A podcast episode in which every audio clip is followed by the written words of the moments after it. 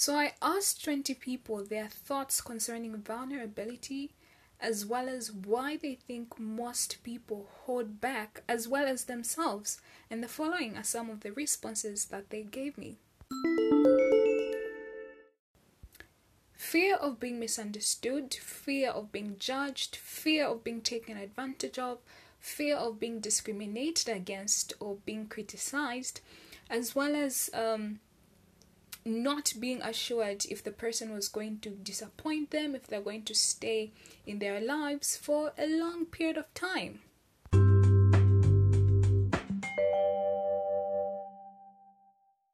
Hello and welcome to yet another episode of the Chicha Chills with G. My name is Grace and I am super excited that you decided to drop by. This is where we get to talk all things life, relationships, faith, health, book reviews, and all that amazing stuff.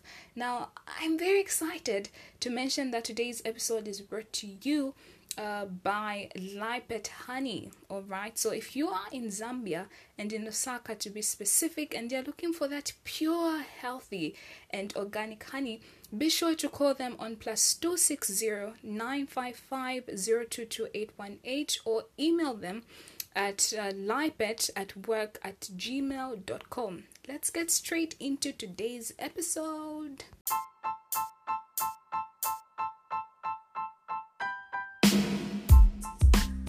Alright, so as heard from the introduction, in today's episode we will be looking at vulnerability. Now, from close up, we all have those nasty habits, you know, flaws and things that just aren't as nice or appealing.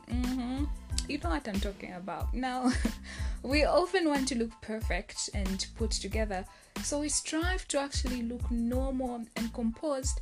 As a result, we tend to not be open, because when we think of being vulnerable, you know, we think of it as weakness, and with that thought often comes emotions of anxiety, shame, panic, and fear. Now, I'll give you this example, alright? An example is fear of telling someone I love you, because we are often afraid of their reaction or their rejection. You know, we don't know how they're going to react, if they're going to accept our love or if they're going to reject our love. Another one is the unwillingness to expose a certain habit, you know, because people's opinions of us might change. So there's shame in exposing certain habits and certain things that we feel as people. So apart from feeling shame, fear, anxiety, and panic, what else actually keeps us from stepping into vulnerability? What keeps us from opening up in general? So one of those things that I believe actually keeps us from opening up is the idea of perfectionism. Now, we want to look like we have everything put together, you know, like we have it all figured out. And as a result, the fear of making mistakes, you know, failing to meet people's expectations and being criticized by other people actually keeps us from being open. Well, we want to look like we have our love lives, you know, and gym routines under control, but well, the reality is that they are non-existent, okay? They are dead. Like, your love life is probably in ICU, or your gym routine has no pulse, you know, it's not breathing, there's no life.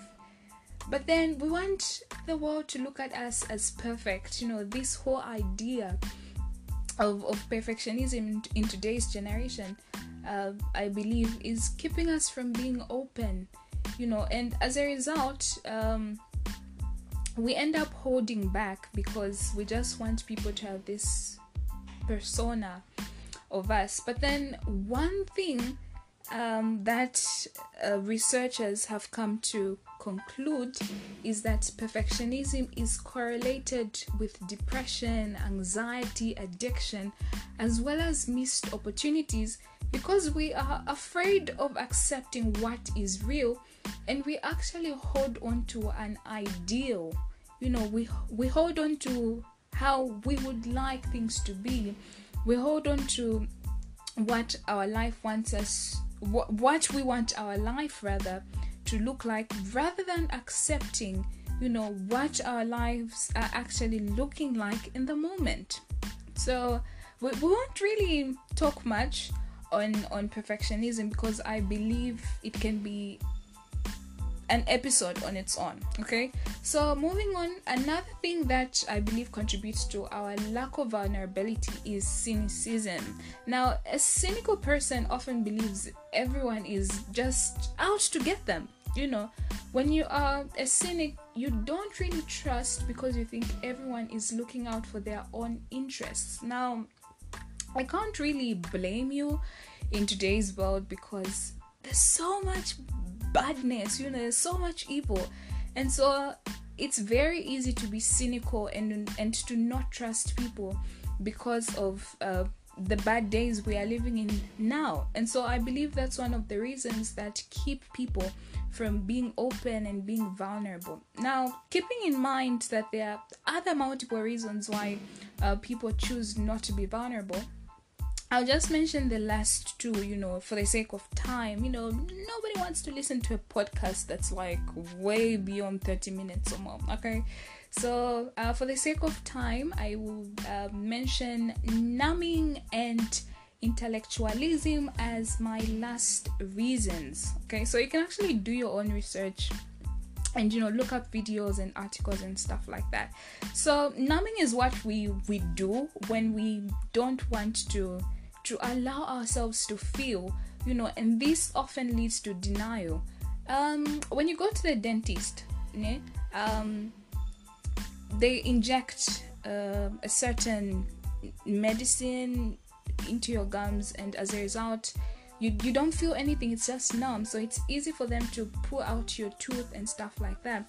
And that's what we do as human beings. When we feel pain, when we feel anger, when we just feel different emotions, we tend to numb them, and as a result, we don't allow ourselves to be open about how we feel. Some of the numbing mechanisms include drinking alcohol or drinking whatsoever, eating like no one is watching. How your boss just pisses you off and you just you just feel like killing someone, okay? You just feel like strangling someone. So you end up ordering a very big amount of food, and you just eat your way through the pain and through the anger. So that's what numbing does. You prevent yourself, you want to prevent yourself from feeling. Apart from drinking and eating like no one is watching, some people opt for impulsive shopping, others even indulge in sexual activities, just because somebody was rejected by someone they like. To vent that out, they will go to hookers, maybe not even hookers sometimes, and medication is also a big thing that most people run to today to actually numb pain, okay? But then, like Dr. Brené Brown puts it, we cannot selectively numb emotions. When we numb pain, we numb joy. So an example I gave of something that we use to numb our emotions is medication. So what happens is someone feels low, someone feels down. They'll end up taking antidepressants, and medication to just help them go to bed and stuff like that. So they will go to bed.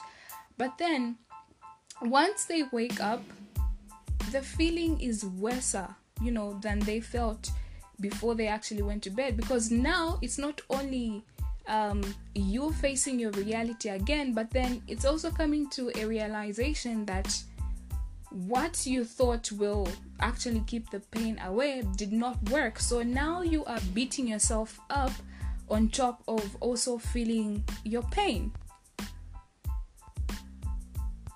Now, when it comes to intellectualism, you pretty much exercise the intellect at the expense of emotions. As a result, most intellects tend to be rational rather than emotional, hence the difficulty for them to open up. So we could go about intellectualism and anti-intellectualism, but then it's a broad topic, you know, and we don't really have all day, you know, so you could also look that up as well. So I mentioned some of the reasons why people hold back being numbing and intellectualism.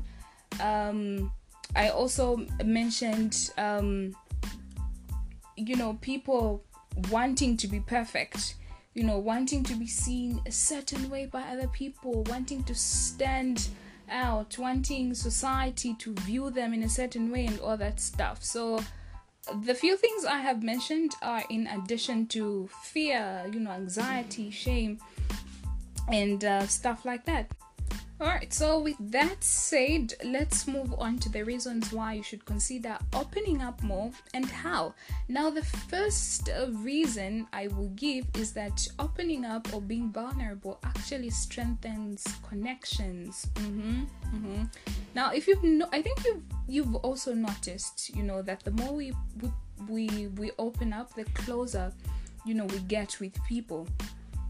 And the more we put up barriers and walls, the more we actually build a prison for ourselves, and as a result we are locking ourselves out, you know, we are locking other people rather out. And so this just comes in between growth and, you know, strengthening of connections and relations between people. Okay, so vulnerability strengthens connections. It also brings about true belonging. You know, true belonging emanates from a place of vulnerability, and it actually allows you to create a support group. I'm reading this awesome book called it's called Open. Yeah, called Open. Okay, we will be doing some book reviews and all the other amazing stuff later on, but the book is God. Okay, the book is really amazing. The author talks about accountability, and he mentions how accountability works in line with vulnerability. So you can't have a support network, you can't have accountability without you being vulnerable. Now, when we think of accountability, we think of it as, oh, okay, I'm imprisoning myself to these people, you know, and all that stuff. They're getting into my business and blah and blah. But then the author talks about how accountability is you making a support network, you know, and we can't form those support networks without us being vulnerable. So, yeah. Moving on. Opening up also humanizes you know, in the eyes of others, and it makes you approachable as an individual, because people get to say, okay, this person also struggles, you know, this person goes through crazy times as well. They're not a god, you know, they are not superhuman, in short. You know, we all have weaknesses. We all have those days when things are just not working. Okay, things are just going to the left and they're not working. And so when people are able to see that aspect to you, people are able to respect you as well, because they notice you experience the same emotions and they can relate to you as well. When it comes to sharing testimonies as a Christian, I feel like it also brings, you know, the human approach.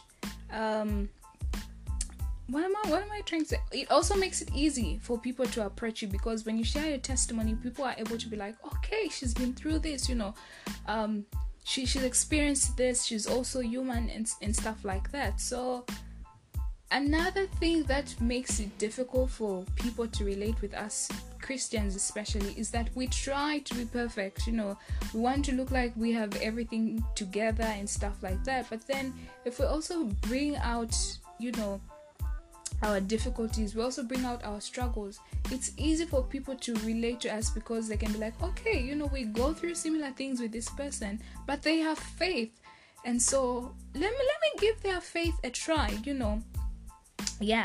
So moving on, being vulnerable also helps you to make peace with troubling memories from your past.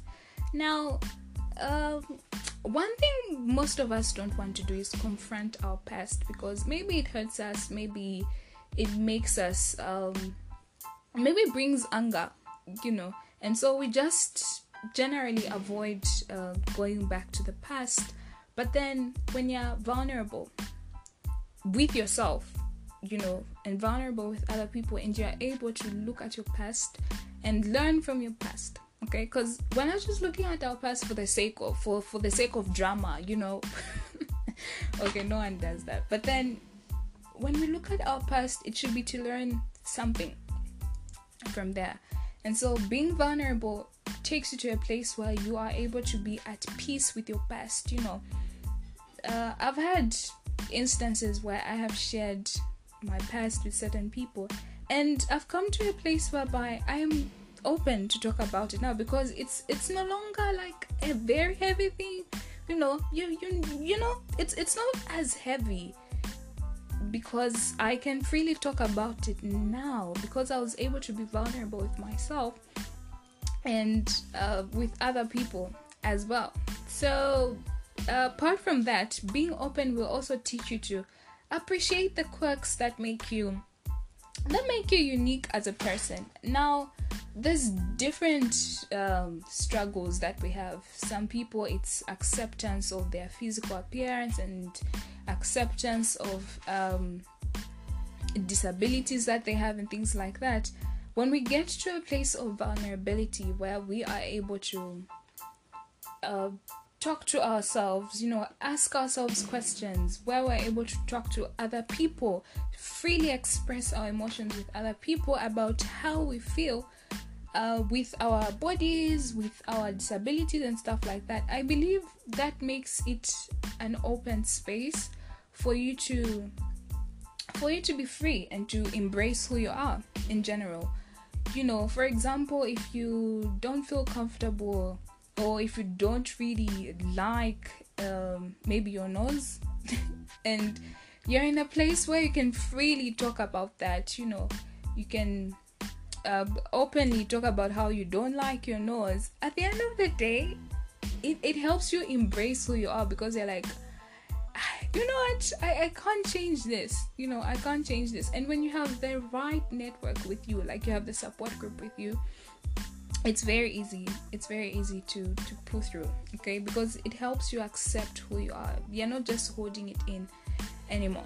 Now finally, vulnerability allows for real change.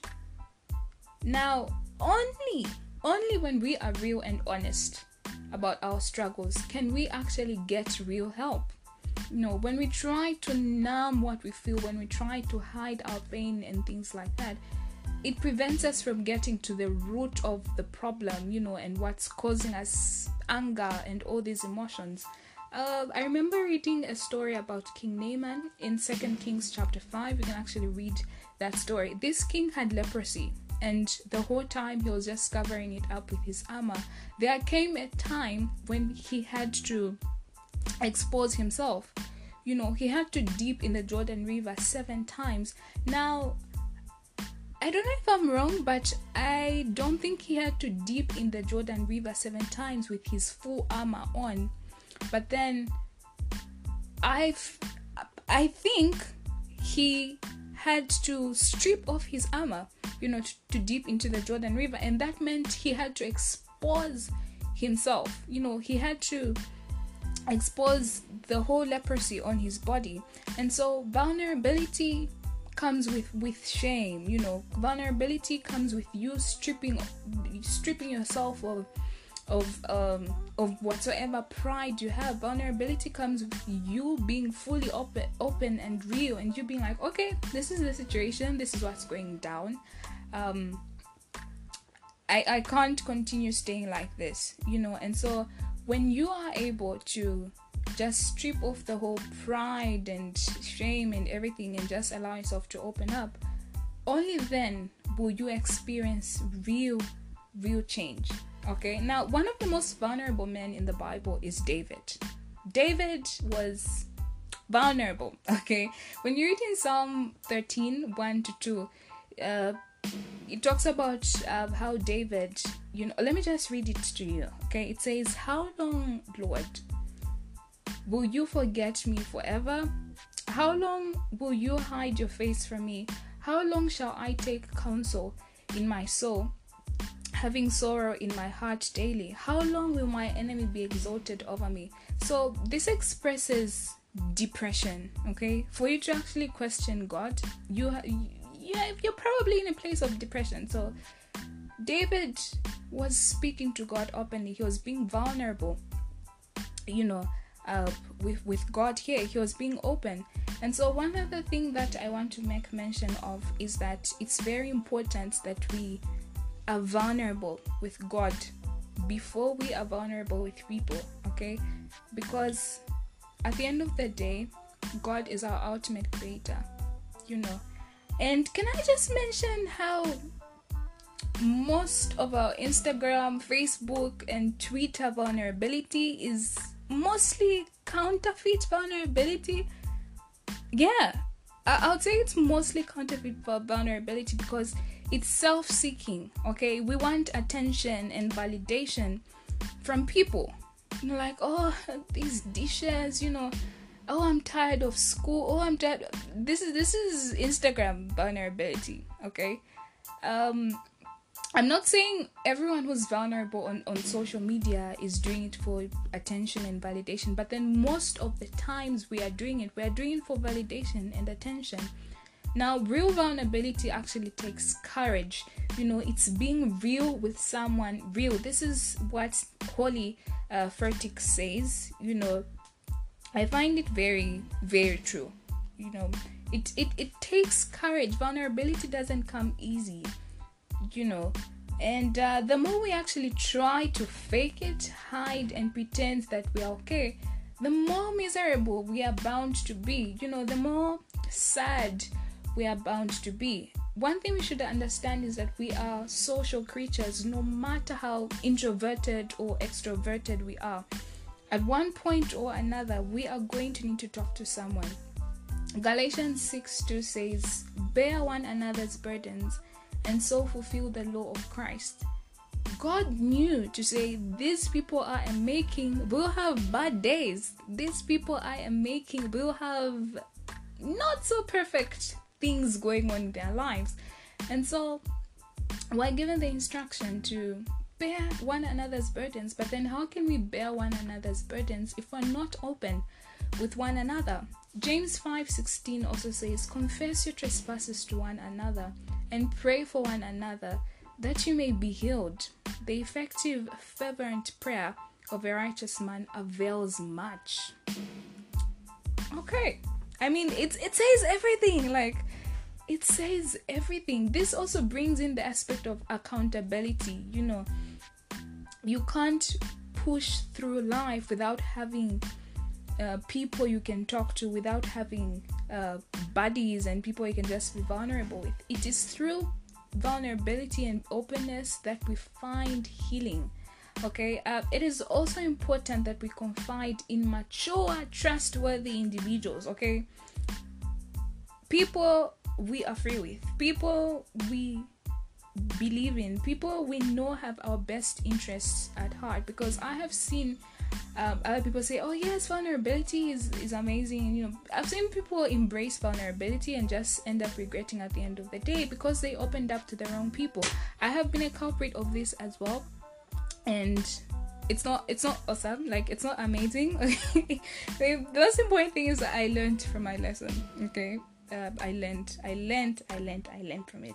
You don't just go opening up to people. You have to open up to people you trust and people you know have your best interest at heart. Because when we open up to the wrong people, we are opening up ourselves to danger most of the times. Okay, it's either those people are going to take advantage of you, those people are going to attack you, and all those things. The more we are actually loving and accepting of ourselves, I believe, is actually a way of us opening up to vulnerability. You know, the more we are accepting of ourselves, the more we love on ourselves, the easier it will be for us to be open and vulnerable with other people.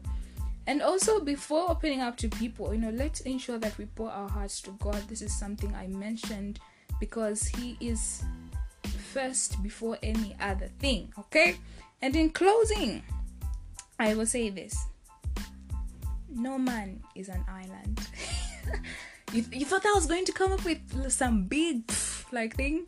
Oh, but it's a big saying. It's a big saying. Oh, and if you didn't know, that saying is from the late poet and priest John Donne. Okay, no man is an island, and so identify people you can trust, people who have your best interest at heart, and just have open, raw, honest conversations with them.